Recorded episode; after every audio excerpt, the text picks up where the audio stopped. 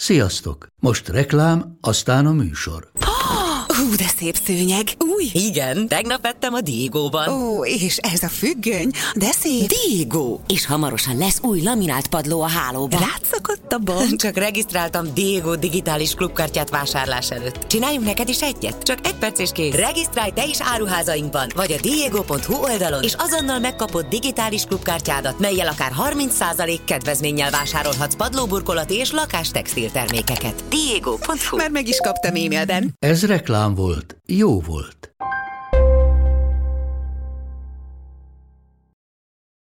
...1994. május 5-én egy csütörtöki napon a 16 éves Krisztina reggel felöltözött, összekészítette a táskáját és szokásához híven elindult a nem messze található iskolába. Sajnos azonban oda már nem érkezett meg, és soha többé nem látta senki. Ugyanezen év júniusában a 13 éves hajnalka késő este sétálni indult, amikor nyoma veszett. Szülei nem igazán törődtek azzal, hogy több napja nem látták a lányukat, hiszen megszokott volt, hogy hajnalka napokig a barátainál aludt, vagy csavargott. De miután két hét múlva sem adott életjelet magáról, a szülei gyanakodni kezdtek, és jelezték a rendőrségnek az eltűnését.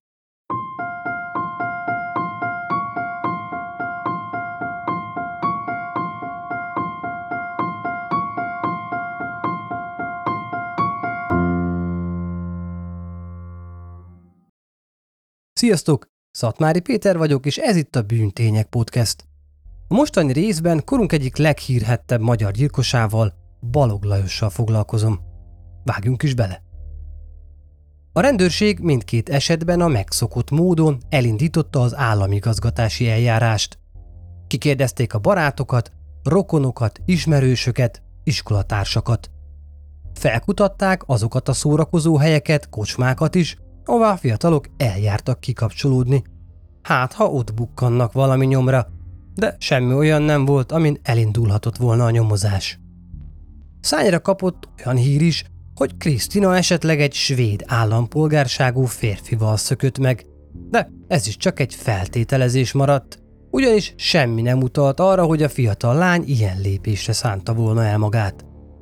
Hajnaka esetében pedig arra gyanakodtak, hogy az anya új élettársával való rossz viszonya miatt nem ment haza. De végül ez a feltételezés sem vezetett sehova. A két lány ugye első látásra eltérő volt, ám a rendőrök ekkor még nem tudták, hogy a két eset összefügg. De lássuk sorban, hogy ki volt ez a két eltűnt fiatal. Krisztina normális családban élt érden a szüleivel. A barna hajú lány, mint minden kamaszt, sokszor tört borsot akarva, akaratlanul szürei orra alá. De ennek ellenére jó kapcsolatot ápolt édesanyjával és édesapjával is. Tisztességes körülmények között éltek. A lánynak volt egy nővére is, aki száz halombattán élt férjével és gyermekével. Krisztina testvére családjával is remekül kijött. Sokszor ment közös nyaralásra testvérével és sógorával. Az eltűnése napján semmi különös jel nem utalt arra, hogy ez a nap más lesz, mint a többi. Reggel szokás szerint összepakolta az aznapi dolgait, és sietős léptekkel elindult az iskolába. De oda már nem érkezett meg. Pénzt, bőröndöt, váltás ruhaneműt nem vitt magával. Így csekély esély volt arra, hogy előre megtervezett szökésről lenne szó. A rendőrségi nyomozás során kikérdezték a lány sógorát, Balog Lajost is, aki tanúvallomása alkalmával többször megemlítette, hogy a lány sokszor beszélt arról, hogy gazdag férfit szeretne maga mellé, így biztosítva egy nyugodt, anyagi gondoktól mentes életet. Mivel még iskolába járt, de pénzre volt szüksége, hogy a szórakozását finanszírozza, Balog szerint arról is beszélt, hogy elmenne dolgozni – a sógor említette azt is, hogy Krisztina megismerkedett egy svéd állampolgárságú férfival, s lehetséges, hogy vele szökött meg, vagy más külföldi férfihoz utazhatott el. Elmondása szerint Krisztina nagyon naív és befolyásolható volt, és emiatt is lehetséges, hogy egy külföldi férfi a gondtalan, gazdag élettel kecsegtetve csábította el a kamaszlányt. A rendőrség természetesen ellenőrizte ezeket a szálakat is, de semmi sem vezetett eredményre. Ezekre az elképzelésekre nem volt bizonyíték. Viszont Balog Lajos az ügyet elejétől kezdve figyelemmel kísérte, és segített a kétségbe esett szülőknek, hiszen sógornőjéért ő is aggódott. Legalábbis ezt mindenkivel elhitette. 1994. szeptember másodikán, majdnem három hónappal Krisztina eltűnése után az édesanyja, M. Andrásné munkahelyén egyszer csak megcsörrent a telefon, és egy elváltoztatott hangú férfi közölte a remegő asszonynal, hogy lánya él, de elrabolták. A zsaroló 5 millió forint váltságdíjat követelt. A férfi elmondta, hogy a lány él, de amennyiben nem fizetik ki a pénzt, úgy minden nap megerőszakolják, megcsonkítják, végső esetben pedig megölik. Három nappal később, szeptember 5-én az eltorzított hangú férfi újra telefonált. Ekkor 500 ezer forint előleget kért. Az édesanyja azzal a feltétellel ígérte meg, hogy előteremti és átadja ezt az összeget, ha megbizonyosodhat arról, hogy lánya él. Ezt a zsaroló nem tudta teljesíteni. A rémült szülők természetesen azonnal tájékoztatták a rendőrséget a telefonhívásokról. Meg is kezdődött a nyomozás. Zsarolás büntette miatt eljárást indítottak. Hamarosan befutott a harmadik hívás is, amikor már konkrétumokat is megbeszéltek a zsarolóval. Elmondta a esett szülőknek, hogy hol találják Krisztina személyes dolgait, amivel bizonyítani akarta, hogy a lány még életben van. Érden az utca végén a vasúti töltésnél meg is találták a lány táskáját és ruháit. Emellett megbeszélték azt is, hogy az 500 ezer forint váltságdíjat milyen módon adja át az anya a telefonáló részére. A zsaroló kikötötte, hogy senki sem szólhat a rendőrségnek. Ám ennek ellenére a szülők tájékoztatták a nyomozókat a ruhák helyszínéről és arról, miként adják majd át a váltságdíjat. Az eltorzított hanga hívások során közölte, hogy az anya a pénzzel az utolsó vonatkocsiba szálljon, ami a Budafok háros pályaudvarról indul Érd és Százhalombatta irányába. A vonat jobb oldalán nézzen ki, ha meglát egy fehér ruhával jelzett területet, ott dobja ki a pénzt a vonatablakán. Eközben a rendőrség megérkezett az érdi vasúti töltéshez, ahol megtalálták a táskát a ruhákkal, melyeket a rendőrség azonnal átadott bevizsgálásra. Sajnos a 90-es években Magyarországon nem volt lehetőség a DNS minták beazonosítására, de azt megállapította a szakértő, hogy a ruhákat dohos, penészes helyen tárolták. Ám nem régiben kimosták őket, így egyetlen nyom sem akadt, amin a nyomozók elindulhattak volna. Krisztina édesanyja összeszedte az 500 ezer forintot, és a megbeszéltek szerint felszállt a korábban megadott vonatra.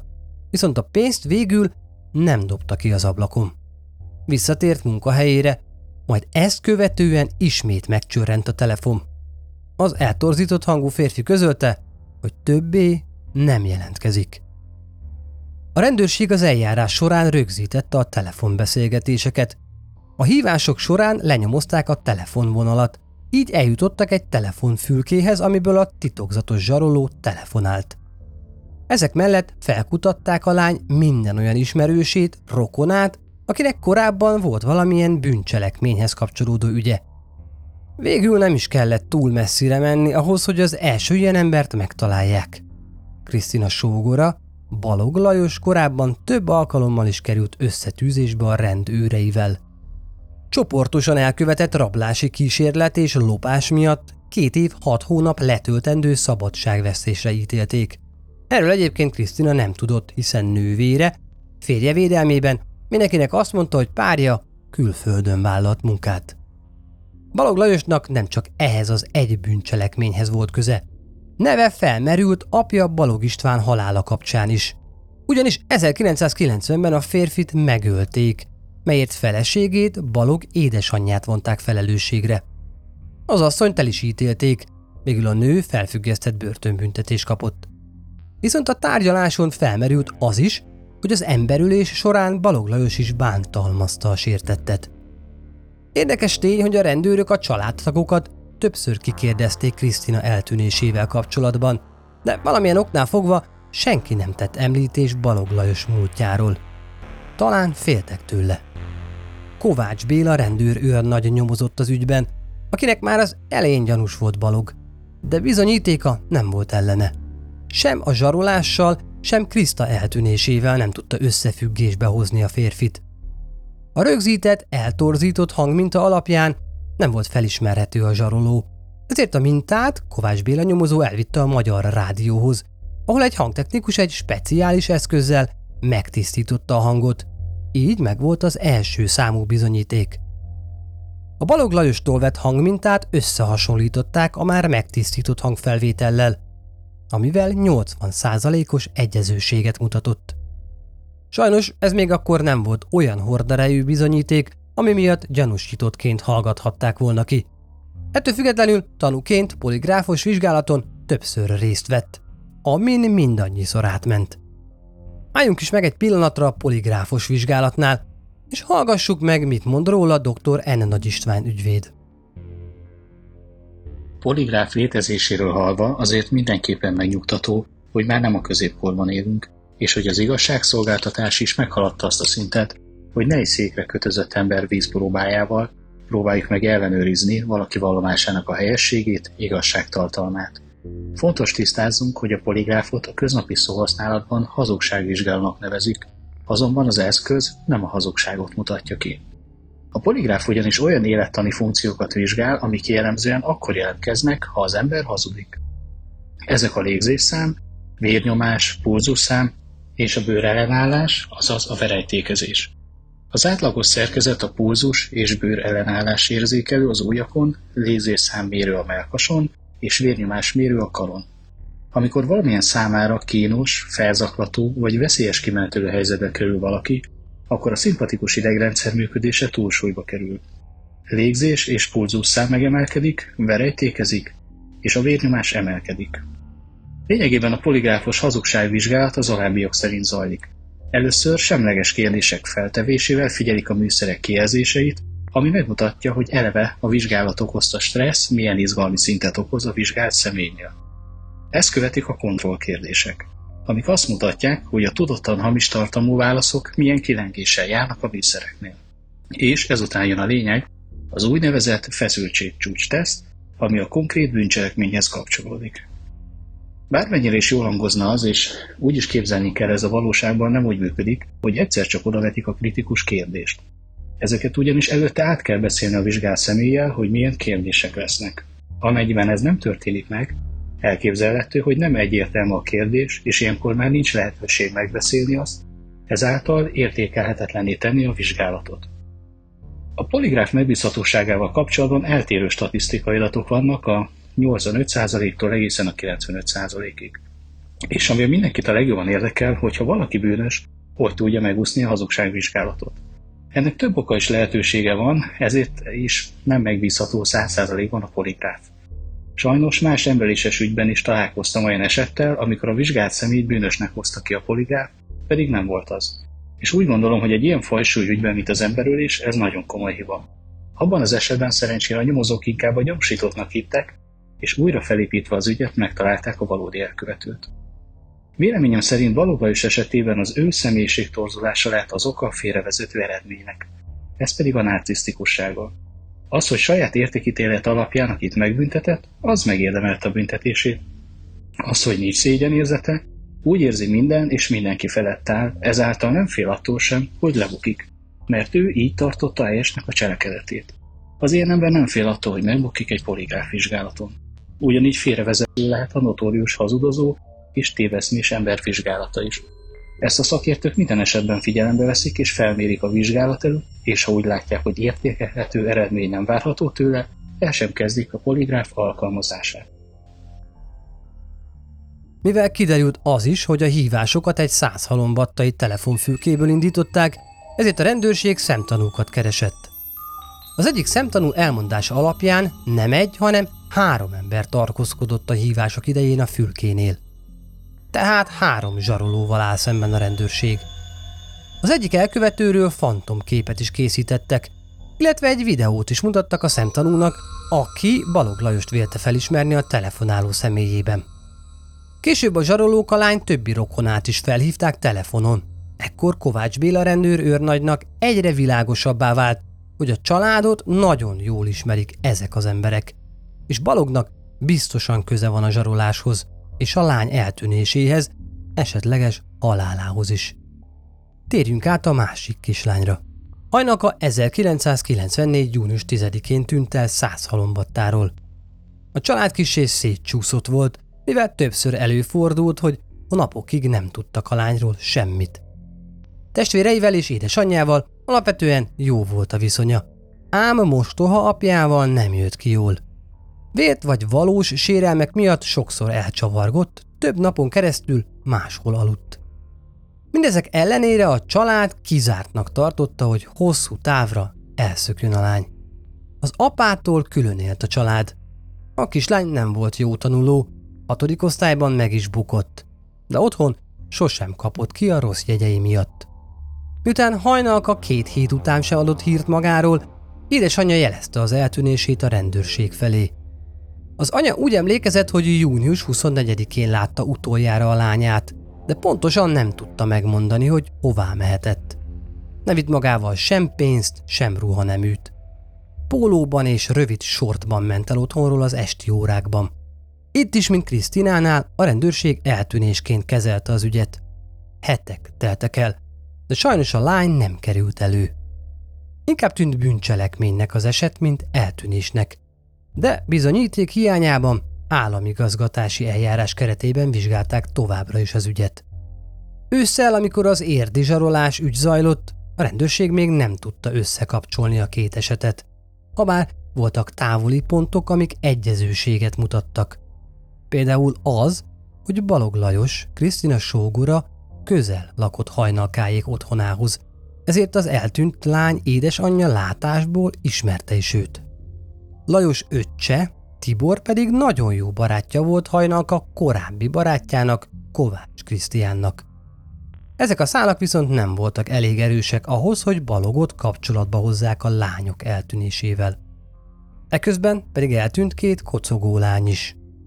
1995. január 23-án, amikor még mindig javában folyt a vizsgálat, a zsarolás és Krisztina eltűnésével kapcsolatban újabb eltűnést jelentettek a rendőrségen – Két 19 éves lány az esti órákban kocogni indult a százhalombattai kis erdőbe, de onnan nem tértek haza. Ez volt az a pont, amikor a rendőrség már forró nyomon járt. Sajnálatos módon ennek a két barátnőnek kellett meghalnia ahhoz, hogy véget érjen a százhalombattaiak rémálma. De mi is történt valójában? Krisztina eltűnése napján Balog Lajossal beszélt meg egy találkozót mivel a lánynak nem volt kedve aznap iskolába menni. A férfi pedig már egy ideje készült arra, hogy megöli a lányt. Haragudott rá azért, mert kamaszos viselkedésével sokszor bosszantotta a szüleit. A férfi úgy érezte, a lány nem becsüli meg azt, amilyen van. Így elcsalta az érdi kamaszt száz halombattára. A busz megállóban találkoztak, és az esős, rossz idő ellenére a kis erdő felé sétáltak. Vicceskedve lögdösték egymást, beszélgettek, miközben az erdő belsejébe haladtak. Balog később aztán erősebbet taszított a lányon, aki legurult egy domboldalon. A férfi utána ment, felsegítette, majd két kezével átkulcsolta a lány nyakát, és így tolta maga előtt több száz métert. Ekkor a lány még azt hitte, hogy csak valamiféle játék része az egész.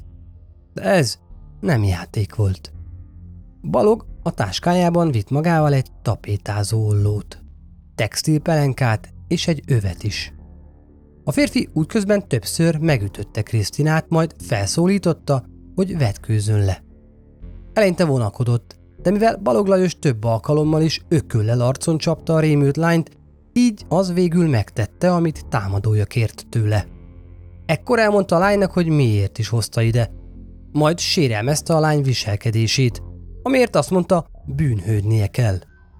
Eközben Krisztinát sokszor megütötte.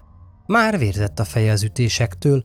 A lány könyörgött a férfinak, hogy hagyja békén. Balog szadista hajlamait jól mutatta, hogy mindeközben a lányjal füvetetetett, aki öklendezett. Majd később többször arcon rúgta. Ezt követően Krisztina nyaka köré helyezte az övet és folytogatta. Viszont hiába erőködött, nem tudta megölni. Ekkor a lány arcát a saját székletébe nyomta, majd odaadta neki a textilpelenkát, hogy törölje le a fekáliát. A lány azt hitte, hogy Balog csak meg akarja erőszakolni, ezért hanyat feküdt, hogy túlessenek a közösülésen. De a férfi az ollót erővel a hüvelyébe nyomta. A lány fájdalmában sikoltozott, de a férfi nem hagyta abba a kínzást. A textilpelenkát Krisztina szájába nyomta, hogy elhallgattassa. Az ollóval a hasát, majd a nyakát szúrta össze, de mivel Krisztina még élt, ezért végül egy zsinórral megfojtotta. Későbbi vallomásában így fogalmazott az első gyilkosságról. Amikor elkezdtem magát a cselekményt, talán jobban féltem, mint maga az áldozat. Szinte remektem. De mire végeztem, addigra már rendesen élveztem. Szinte annyira, hogy abban a pillanatban, amikor meghalt, sajnáltam. Nem őt sajnáltam, hanem azt, hogy már vége. A lány ruháit a táskájába tette. A zsinórt nem vágta le az áldozat nyakáról, viszont az ékszereit levette, és az ollóval együtt a Dunába dobta. Krisztina testét az erdőben talált ágakkal és fűvel takarta le. A hátizsákot pedig a helyszíntől pár méterre a bozótosba dobta. Saját véres ruháit egy konténerbe hajította az otthonától távol. A helyszínre másnap visszament, hogy eltakarítsa az esetleges nyomokat. Balog Lajos folyamatos pénzhiányban szenvedett, ezért különböző bűncselekményeket eszelt ki. Ehhez olyan társakat keresett, akik könnyen befolyásolhatóak. Felnéznek rá, és lehetőleg rettegnek tőle. Öccse Tibor és annak barátja, 15 éves Kovács Krisztián megfelelő alanynak bizonyult. Krisztina megölését Balog elmesélte, holtestét pedig megmutatta Tibornak, később pedig Krisztiánnak is, így erősítve azt, hogy ő bármire képes, és mivel ezt a titkot megosztotta velük, és mivel ezt a titkot megosztotta velük, a másik két fiúnak is bizonyítania kell rátermettségüket. Ez azért is volt fontos, hogy a későbbiekben a két társat sakban tarthassa, hiszen tudták a gyilkosság részleteit. A következő gyilkosság végrehajtásáról már sorshúzással döntöttek, ahol Krisztián húzta a rövidebbet. Ezért rajta volt a sor, hogy kiválasztja az áldozatát. A fiatal fiú nem sokat gondolkozott. Korábbi barátnőjére hajnalkára esett a választása. Adtam neki rá 48 órát, hogy gyilkoljon. Mondtam neki, nem érdekel, hogyha az anyját is öli meg, vagy az apját, testvérét, vagy bemegy egy diszkóba és leszúr valakit a sötétben. Engem az se érdekel. A lényeg az, hogy öljön meg valakit, mondta Balog a fiúnak. Viszont sosem bízott meg Tiborban és Krisztiánban. Folyamatosan kontroll alatt tartotta őket. Az erdőben sem engedte, hogy mögötte sétáljanak, attól tartva, hogy megtámadják és nem tud védekezni. Hajnakát 1994. június 10-én sétálni hívta Krisztián a kis erdőbe. a csalogatta, hogy éles fegyverrel lövöldözhetnek. 13 éves kíváncsi lány ebbe belement. Mit sem sejtve arról, hogy mi fog történni vele aznap este. Este kilenckor találkozott a három fiúval. A megbeszéltek szerint kimentek az erdőbe és lövöldözni kezdtek. Tehát az idő, de Krisztián nem érezte alkalmasnak az időpontot arra, hogy megülje a lányt, attól tartva, hogy valakik látták őket korábban az erdőben hajnakával sétálni. Balog Lajos viszont nem hagyta veszni a lehetőséget. A lányt hasba ütötte, majd lerántotta a földre. Krisztiának ekkor már megjött a bátorsága, összekötötte a lány kezét balog utasítása szerint, majd így vonszolták el a homokbánya irányába. Végül megálltak, és Balog anyat lökte hajnalkát, amitől a lány elesett. Majd levagdosta róla a ruháit, és megkérdezte társait, hogy ők meg akarják erőszakolni a lányt. De a fiúk nemet mondtak. Ezt követően Tibor és bátyja összevesztek. Ezt megelégelve Tibor hazament. Így a lányjal a két férfi maradt csak, akik tovább lögdösték az áldozatukat a bánya irányába. Ekközben Krisztina holteste mellett is elsétáltak, amitől pár méterre megálltak, mivel zajt hallottak. Krisztián lemaradt, hogy figyeljen, addig Balog letérdeltette a lányt és megerőszakolta. Krisztián visszatért a helyszínre, később a lányt egy dombaljára vonszolták, ahol Balog utasította a fiút, hogy ője meg hajnakát. A fiú egy darabig tétovázott, végül az üléshez hozott konyhakést eldobta. Erre Balog felkapta a kést és a lány gyomrába szúrta. Többször megforgatta, majd újra megszúrta. de a szerencsétlen lány nem halt meg azonnal. Ezért Krisztián nagyobb követ, téglát hozott Balog Lajos parancsára, majd ezekkel mért csapásokat a lány fejére. És csak akkor hagyták abba a brutális ütlegelést, amikor már nem érezték a halott kislány púzusát. A véres tetemet vastagon, homokkal szórták be, ruháját elrejtették az erdőben, a kést pedig elhajították. Közben tovább folyt a nyomozás, és Balog egyre gyanúsabb lett a rendőröknek, ezért más pénzszerzési módot kellett kitalálnia. Balog úgy érezte, hogy kezd szorulni a hurok a nyaka körül, ezért Krisztina testét el kellett tüntetnie. Megcsonkították, fejét leválasztották a testről, és sósavval igyekeztek megszabadulni a lány maradványaitól. 1994. decemberében szereztek egy Zborjonka 6.35-ös kaliberű lőfegyvert, amit egyes források szerint egy érdi rendőrtől vettek, amihez 8 lőszert is kaptak. A következő akciójuk megbeszélését a százhalombattai kis erdőben tartották. A terv az volt, hogy 1995. január 23-án kirabolják az egyik helyi ékszerüzletet. Végül nem jött össze a rablás, mert az üzlet a szokásosnál később nyitott ki, és túl nagy lett a forgalom ahhoz, hogy akcióba lendüljenek. A meghiúsult rablást is az erdőben beszélték át. Épp új terveket eszeltek ki, amikor a két 12 éves lány azon a késői órán azon az útvonalon futott, ahol Balog bandája is tartózkodott. Balog olyan felhevült lelki állapotban volt a befutcsolt rablás miatt, hogy a két lány kapóra jött neki. Zsuzsanna és Adrien barátnők voltak. Sokszor tanultak együtt, és gyakran eljártak futni a közeli erdőbe. Sajnos ezen a végzetes napon három olyan emberbe botlottak, akik kioltották az életüket. Amikor a férfiakhoz értek, Balog azonnal arcon ütötte Adrient a fegyverrel, aki az ütéstől a földre rogyott. Zsuzsannát a másik két fiú fogta le. Adrien sáját Balog a lány nyaka köré tekert, és így tolta maga előtt. A másik lányt a két tettes társ vezette az úgynevezett nyúlt domb melletti szántóföldhöz. Itt elvették a lányoktól az ékszereiket, és Balog elővette a mindig nála lévő ruhaszárító kötelet, majd hátra kötözte a lányok kezét. Krisztina megmaradt teteme mellett, ekkor is, ahogy hajnalka esetében is elhaladtak, majd pár méterre megálltak. Balog visszaküldte Krisztiánt a táborhelyre, oda, ahol a lányokkal találkoztak, hogy a nyomokat eltüntesse, és egy otthagyott táskát is el kellett hoznia. Eközben testvérével a két lányt egy dombos erdős részre vezették, ahol Lajos Tibort elzavarta, hogy várja meg a másik fiút. Eközben Balog a lányokat tovább lögdöste, majd anyat fektette őket, szexuálisan kínoszta mindkettőjüket, és az egyik lányt meg is erőszakolta.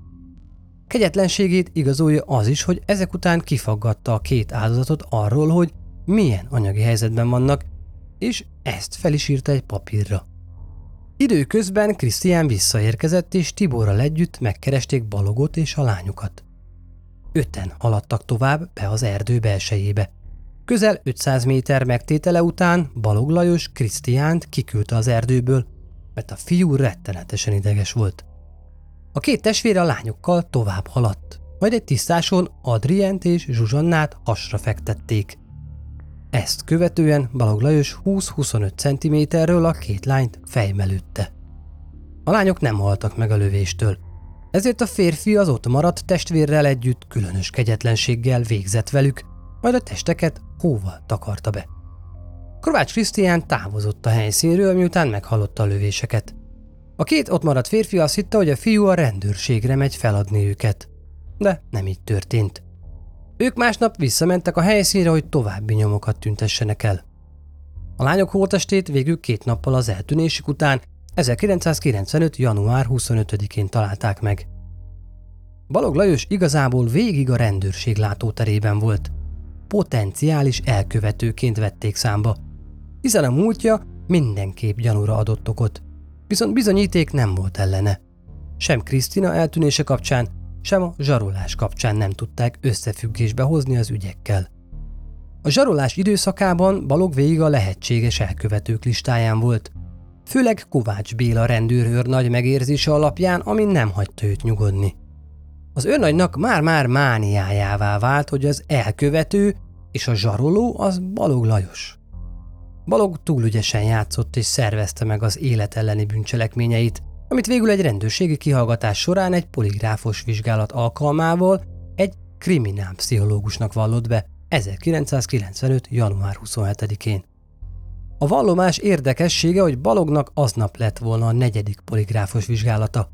Azt mondták neki, hogy az anyósa sérelmére elkövetett zsarolás ügyében fogják kihallgatni.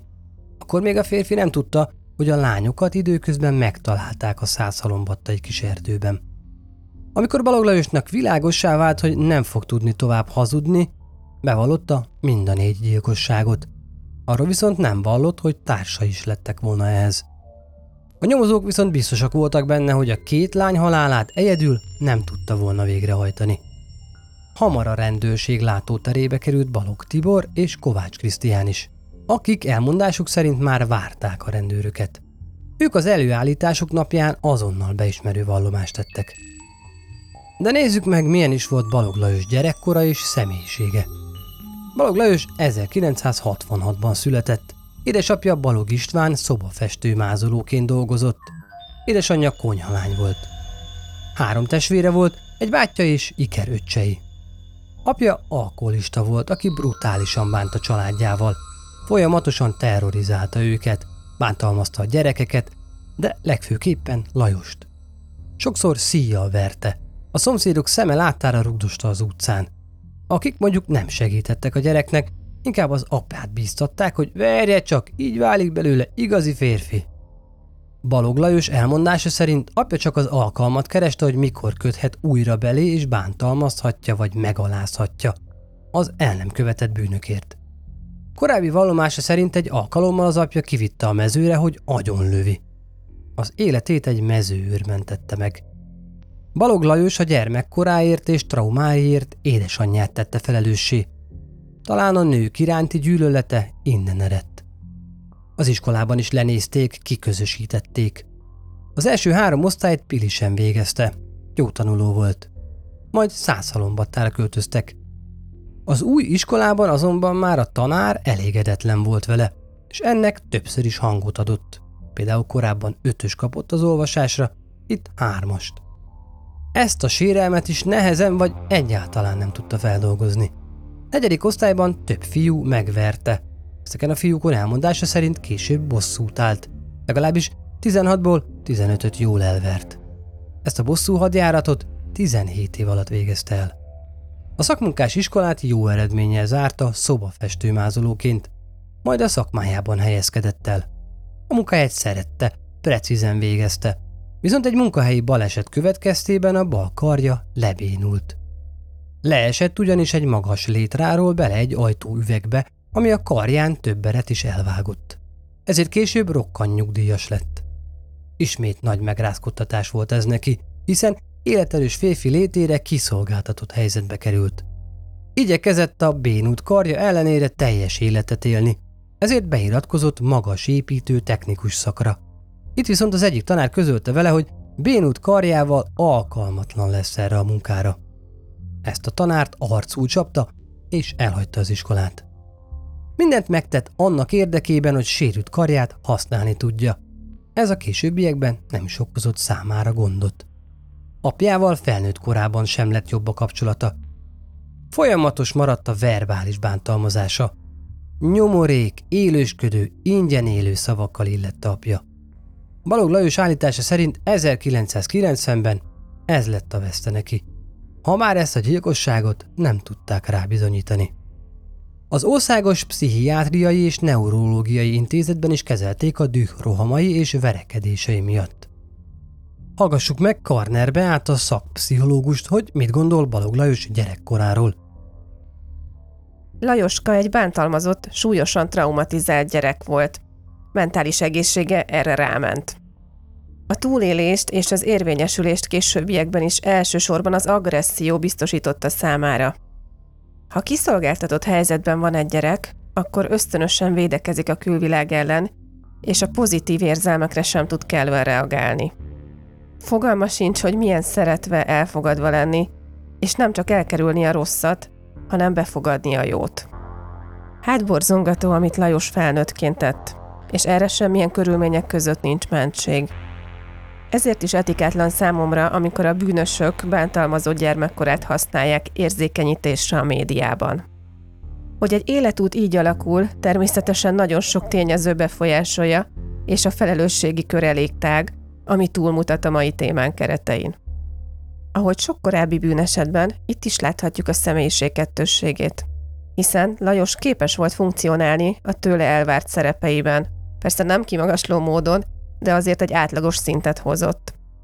Szakmát tanult, abban megfelelt. Becsületes módon is tudott volna jövedelmet szerezni. Létesített felnőtt párkapcsolatot, és kommunikációjában kifejezetten ügyes lehetett, a családot és a hatóságokat is képes volt manipulálni ilyen hosszú időn keresztül. A tetteit azonban előre kitervelten, nagyon tudatosan hajtotta végre, nem voltak utána emlékezett kiesései. Minden felgyülemlett dühét, elfolytott haragját kiélte az áldozatain. Ne felejtsük el, hogy indult sógornője meggyilkolása. Mi volt az indíték? Nem elsődlegesen szexuális jellegű, vagy funkcionális, mint például haszonszerzés, hanem pusztán az a tény zavarta, hogy Krisztina akadályozta őt személyes életterében. Plusz feszültség származott belőle a család életében, amit el akart hárítani, vagyis ki akarta iktatni a képből.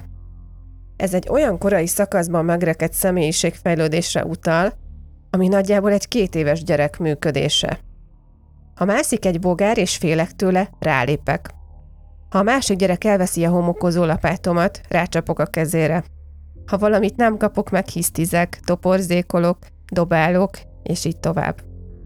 Ha ez a viselkedés nincs felnőtt által szabályozva, vagy akár csak egy idősebb testvér által, hanem még további agressziónak is van kitéve, akkor a szocializált viselkedés nem épül be, és az első trigger által a dű kontrollálatlanul utat tör magának. Szomorú, elkeserítő, hogy ilyen történetek még napjainkban is előfordulnak, és ártatlan lelkek esnek áldozatul a brutális agressziónak. Személyes ráhatásunk és felelősségünk saját magunkra és a környezetünkre van. Így ha szélsőséges viselkedést tapasztalunk bárkitől, arra lehetőleg nedűvel és agresszióval reagáljunk, hanem inkább csillapítsuk a feszültségét, még ha elsőre ez is jár több energiával. Balog Lajos feleségét és gyermekét nagyon szerette, ha bár korábban azt nyilatkozta, hogy veszélyben voltak mellette. Főleg a meghiúsult ékszerrablás időszakában érzett késztetést a felesége és gyermeke megnyilkolására is. 1994-ben váltak el. A feleségemet és öt és fél éves gyermekemet azért kellett elhagynom, nehogy egyszer ők váljanak áldozataimmá. Ha jön a kényszer, nincs menekülés. Ahogy feküdtem este a feleségem mellett, volt olyan, hogy ő elaludt, és néztem a tévét, és szabályosan, ahogy feküdtem, egyszerűen nem tudtam kiverni, egyfolytában az járt az agyamban. Tehát, hogy egyszer csak jött egy gondolat, hogy mi volna, ha megfolytanám, és megölném, és stb. Akkor el is esegettem, de egy-két hónap múlva újra visszajött a gondolat, hogy megölném, igen. Egyre távolabb, egyre messzebb merészkedtem gondolatban. Végül eljutottam, hogy feldarabolom a fürdőkádban, igen, izé, zsák, stb. Balog Lajost életfogytig tartó fegyházbüntetésre és tíz évnyi közügyektől való eltiltásra ítélték. Előzetes letartóztatása során egy cellatársát bántalmazta, azért plusz öt évet kapott. A feltételes szabadságra bocsájtásának időpontja 2025-ben lehetséges. Balog Tibort másodrendű vádlottat 13 év fegyházbüntetésre és 10 évi közügyektől való eltiltásra ítélték. Kovács Krisztián harmadrendű vádlott 8 év fiatalkorúak börtönében letöltendő büntetést és közügyektől 8 évi eltiltást kapott. De hallgassuk meg, mit gondol a büntetésről dr. N. Nagy István ügyvéd. Nem olyan régen felkorbácsolta a közvéleményt az, hogy egy, két embert is idegvérel megölő férfit kiengednek. A lakók jelezték minden fórumon, hogy nem szeretnék, hogy visszaköltözön a településükre, rettegtek tőle. Felmerül így tehát a kérdés, hogy Balogh Lajos mikor fog szabadulni. Balogh Lajost életfolytig tartó szabadságvesztéseit élték. Tekintettel arra, hogy az Alkotmánybíróság 1990-ben eltörölte a halálbüntetést, így ez volt a legsúlyosabb büntetés, ami kiszabható volt részére. Azonban az életfolytig tartó szabadságvesztés esetén is van lehetőség a feltételes szabadságra bocsátásra. A bíró ítéletében ugyanakkor ki ennek lehetőségét.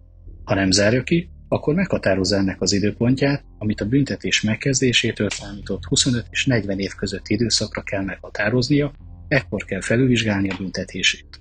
Ha valakit feltételes szabadságra bocsájtanak életfolytig tartó szabadságvesztésből, akkor annak legalább 15 évre kell szólnia. Tehát ennyi ideig nem tehet semmi olyat, ami miatt ismételten büntetőjárást indítanak kellene és elítélik. De vannak további más okok is, amik megszüntetik a feltételes szabadságra bocsájtását. Amikor valaki a fegyházban kitöltött évek alapján feltételes szabadságra bocsájtató, akkor a fegyház előterjesztést tesz a büntetés végrehajtási bírónak. Ilyenkor emellett még a pártfogó felügyelő vélemény és beszélése kerülhet. Sőt, ilyen esetben célszerű is. Ezek alapján dönt a bíró, hogy alkalmas-e az elítélt arra, hogy visszengedjék a társadalomba. Jelen esetben véleményem és tapasztalatom az, hogy Balogh Lajos nem fogják sem 2025-ben, sem később szabadlábra helyezni. Habár a kettős értékelés jogszabályba ütközik, mégis egy kúriai döntés lehetővé teszi azt, hogy az elkövetett bűncselekmény, bűncselekmények súlyosságát, kegyetlenségét a bíró ismét értékelje, és szempontként vegye figyelembe akkor, amikor a kiengedésről dönt. Gondoljunk csak Bene Lászlóra, a skálás gyilkosra, akit mai napig sem engedtek ki többszöri kérelme ellenére sem. És megkockáztatom, hogy Balogh Lajos személyiségtorzulása még az övénél is sokkal súlyosabb, így nem tartom valószínűnek, hogy feltételesen valaha is szabadlábra helyeznék őt. Hihetetlen, de Balog Lajos a 90-es években nagyon felkapott lett. Rengeteg levelet írtak neki a börtönbe, és így ismerte meg második feleségét, akivel 1996. februárjában házasságot kötött.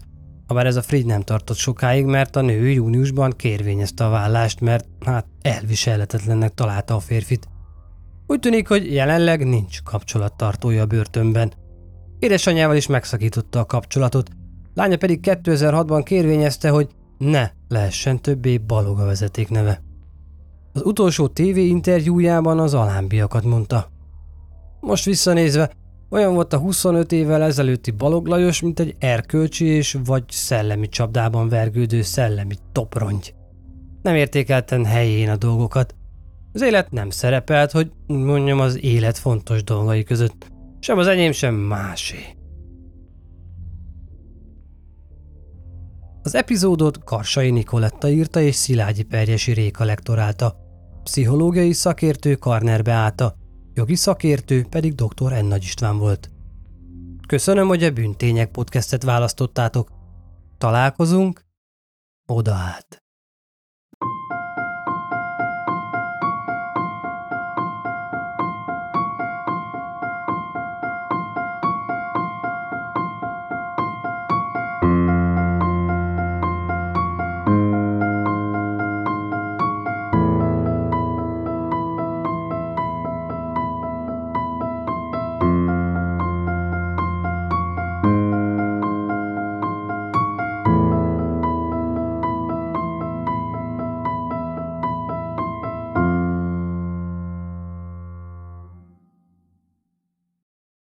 Ha más podcastekre is kíváncsi vagy, hallgassd meg a Béton műsor ajánlóját.